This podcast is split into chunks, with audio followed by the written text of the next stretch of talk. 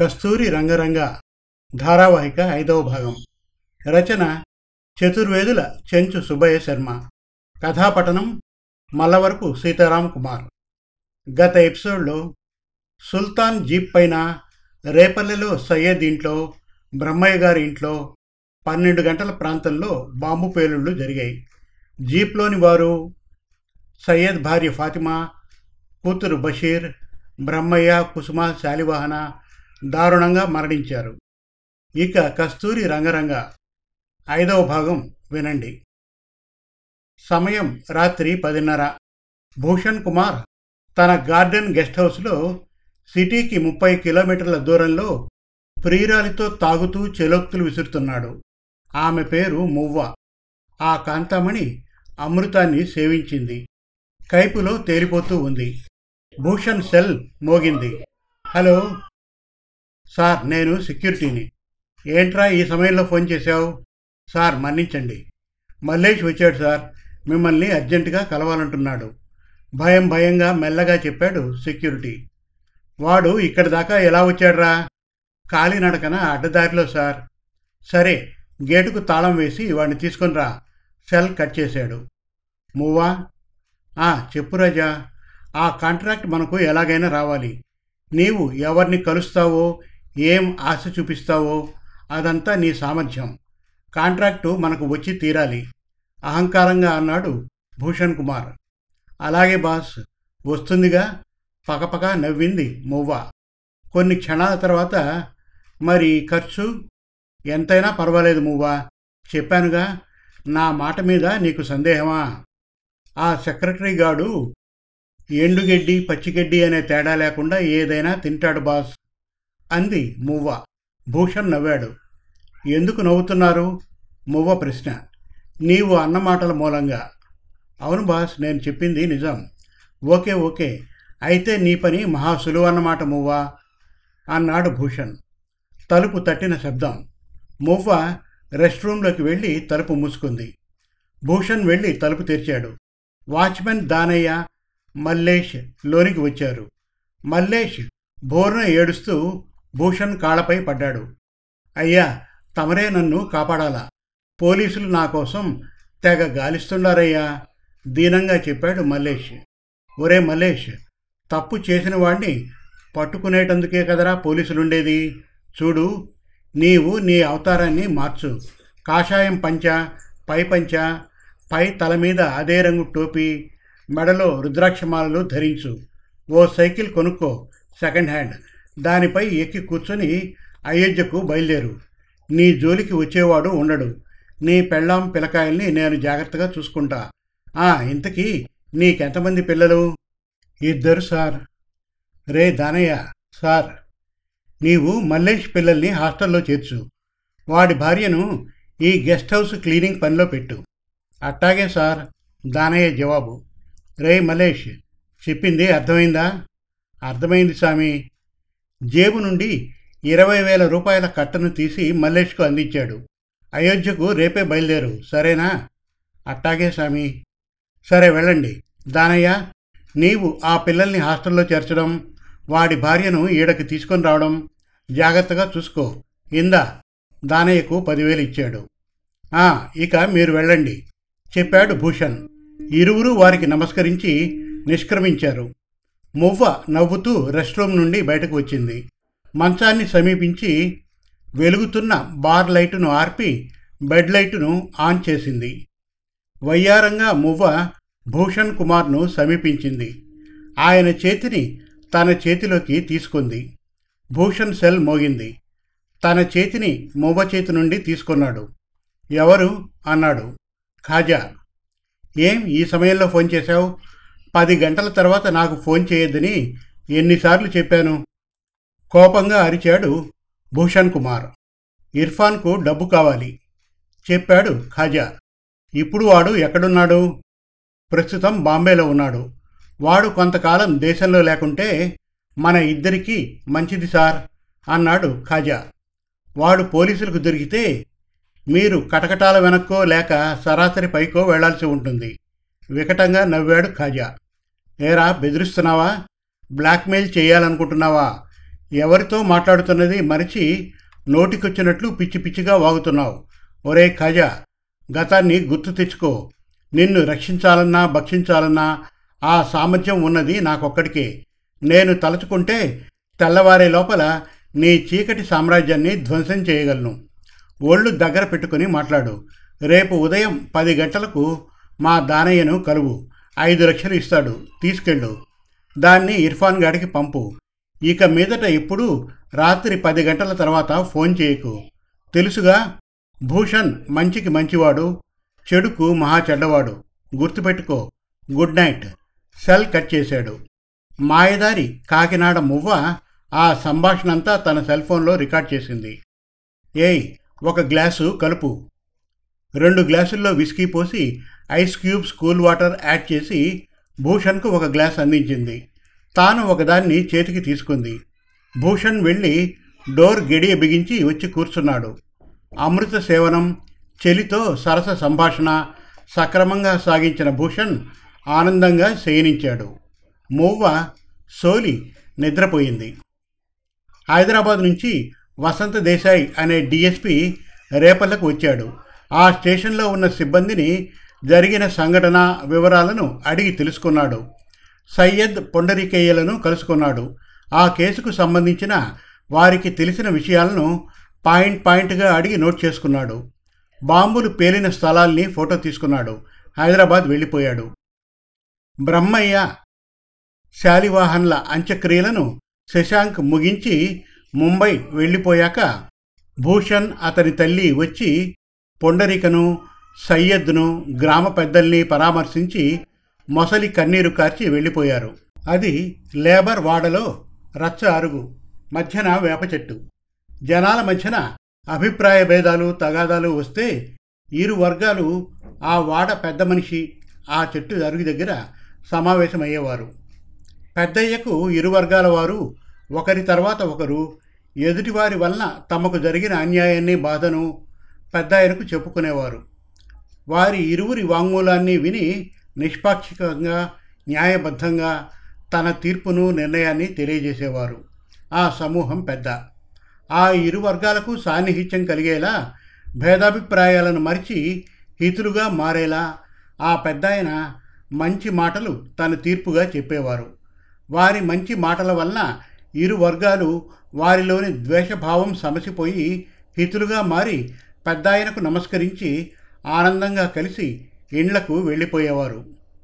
ఆంధ్ర రాష్ట్ర అవతరణ పంతొమ్మిది పన్నెండు పంతొమ్మిది వందల యాభై రెండు ముప్పై జిల్లాలు తొలుత కర్నూలు రాజధాని తర్వాత హైదరాబాద్కు మార్చారు. సముద్ర తీరపు జిల్లాల నుంచి రాయలసీమ ప్రాంతాన్నించి ఎందరో హైదరాబాదుకు వ్యాపార రీత్యా వెళ్ళారు.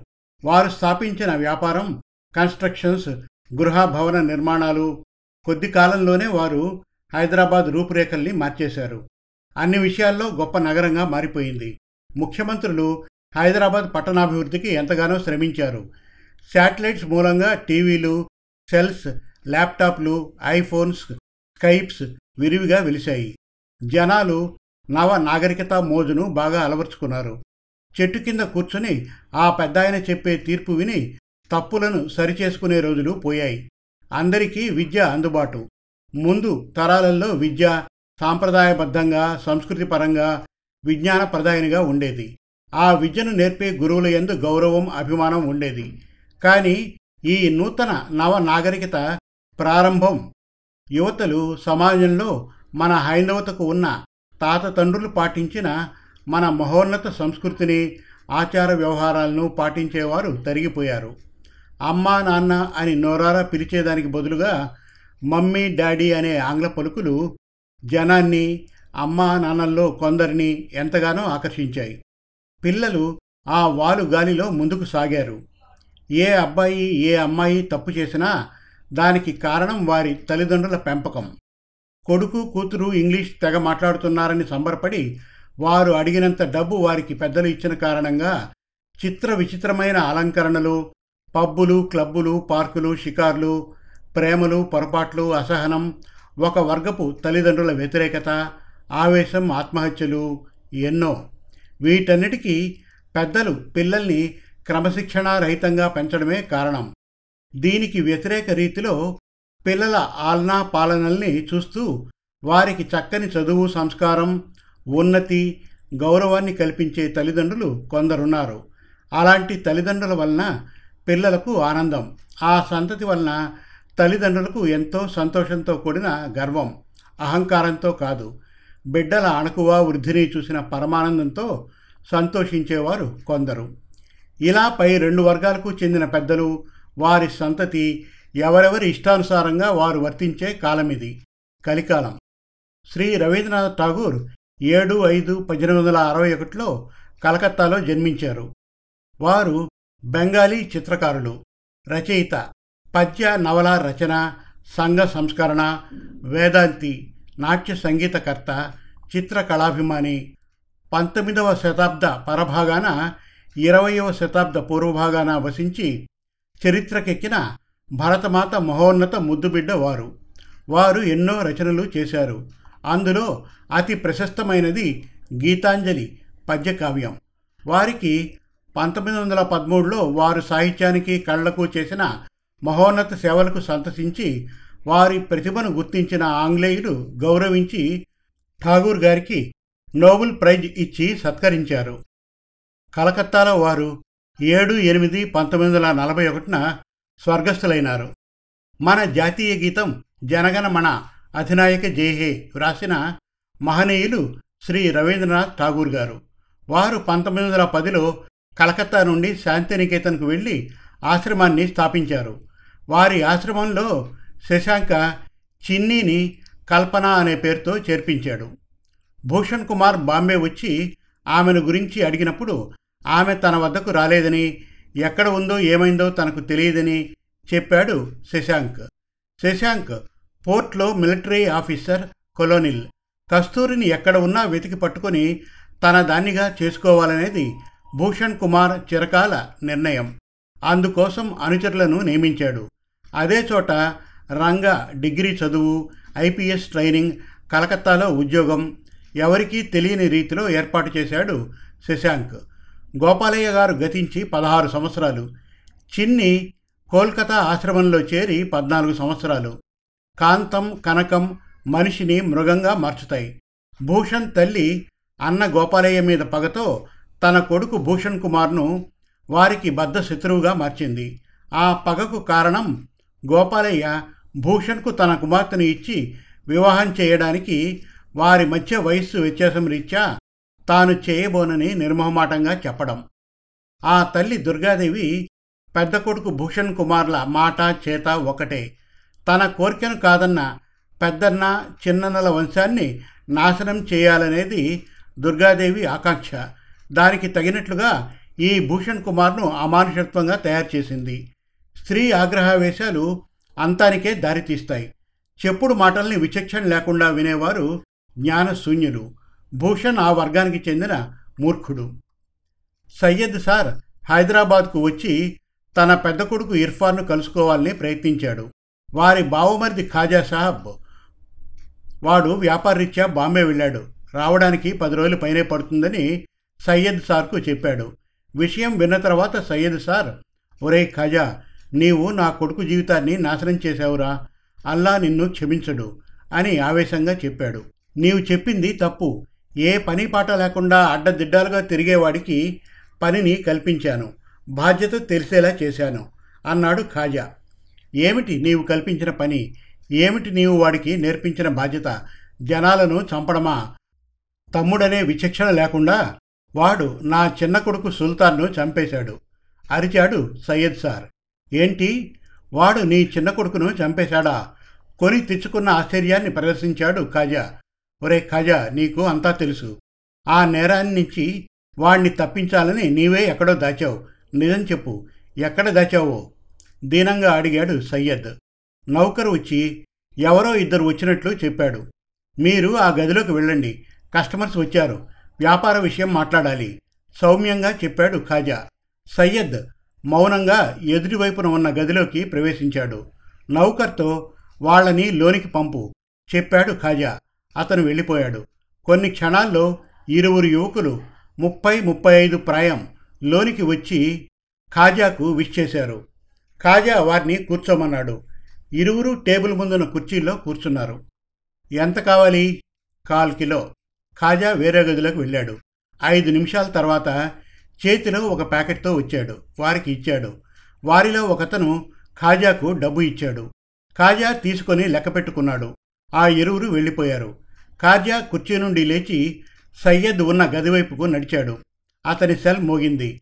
సయ్యద్ ఉన్న గది తలుపును మూసి గడియ బిగించి వచ్చి కుర్చీలో కూర్చుంటూ ఆ పీర్ బోలో అంటూ మాట్లాడి ఆశ్చర్యంతో రెండు గదులు దాటి బేస్మెంట్ నుండి పై ఫ్లోర్కు వచ్చాడు. ఆ భవంతి సింహద్వారం ముందు నిలబడ్డాడు. ఒకవైపు పెద్ద Irani tea biscuit pulao shop రెండవ వైపు లేడీస్ దుస్తుల షాపు రెండు వైపులా నలుగురు శ్రీమూర్తుల బొమ్మలు. ఒకవైపు బొమ్మలకు మంచి చీరలు రెండవ వైపు బొమ్మలకు తొడల వరకు జీన్స్ నిక్కర్లు టీషర్టు. స్త్రీ జనాలను గొప్పగా ఆకర్షించే సెట్టింగ్. పై అంతస్తులో లాడ్జీ. భవనం ముందు ఓలా టాక్సీ ఆగింది. ఇరవై సంవత్సరాల ఇరువురు యువతలు ముప్పై ఏళ్ళ పీర్ దిగారు. ట్యాక్సీ వానికి పీర్ డబ్బులిచ్చి ఎదురుగా ఉన్న ఖాజా షాప్కు సలాం చేశాడు. ఖాజా వెనుదిరిగి బేస్మెంట్ ఫ్లోర్ వైపుకు నడిచాడు. ఆ అమ్మాయిల చేతిలోని సూట్ కేసులను పీర్ అందుకొని మెల్లగా నిర్భయంగా రండి ఆయనే మా బాస్ చిరునవ్వుతూ చెప్పాడు పీర్. ఆ ఇరువురు యువతులు ఆశ్చర్యంతో పీర్ ముఖంలోకి చూసి పీర్ చెప్పినట్లుగా కాజా నడిచిన మార్గంలో నడిచారు. కొద్ది నిమిషాల్లో నలుగురు బేస్మెంట్ హాల్లోకి ప్రవేశించారు. కాజా వెనుదిరిగి ముగ్గురిని చూశాడు. అతని గెడ్డం నెరిసిన జుట్టు చూసి ఆ పిల్లలు భయపడ్డారు. దీనంగా పీర్ ముఖంలోకి చూశారు. ఖాజా చిరునవ్వుతో భయపడకండి కూర్చోండి చెప్పాడు నవ్వుతూ. ముగ్గురు కూర్చున్నారు. సయ్యద్ తలుపును తడుతున్నాడు. ఆవేశంతో ఆ వైపుకు చూశాడు ఖాజా వేగంగా లేచి వెళ్ళి తలుపు తెరిచి తలను లోనపెట్టి హే బుడా బల్వాస్ మత్కారో. కామ్ హో. ముగించి వచ్చి నీతో మాట్లాడతా. నోర్ ముయ్. ఆవేశంగా చెప్పి తలుపు మూసి గడి బిగించి వచ్చి కుర్చీలో కూర్చున్నాడు. ఫోన్ చేసి నాలుగు టీలు తెమ్మన్నాడు. పీర్ మన బాంబే ఏజెంట్ అన్వర్కు చెప్పాను. ఈ రాత్రికే మీ ప్రయాణం బాంబేకి. సరేనా? ఆ అమ్మాయిలు. బాంబేలో మీ లైఫ్ చాలా బాగుంటుంది. మంచి జీతం. అన్ని విధాలా ఆనందంగా ఉండవచ్చు. సరేనా? నవ్వుతూ చెప్పాడు ఖాజా. ఇంకా ఉంది. కస్తూరి రంగరంగ ఆరవ భాగం త్వరలో. మరిన్ని చక్కటి తెలుగు కథల కోసం కవితల కోసం వెబ్ సిరీస్ కోసం మన తెలుగు కథలు డాట్ కామ్ విజిట్ చేయండి. Thank you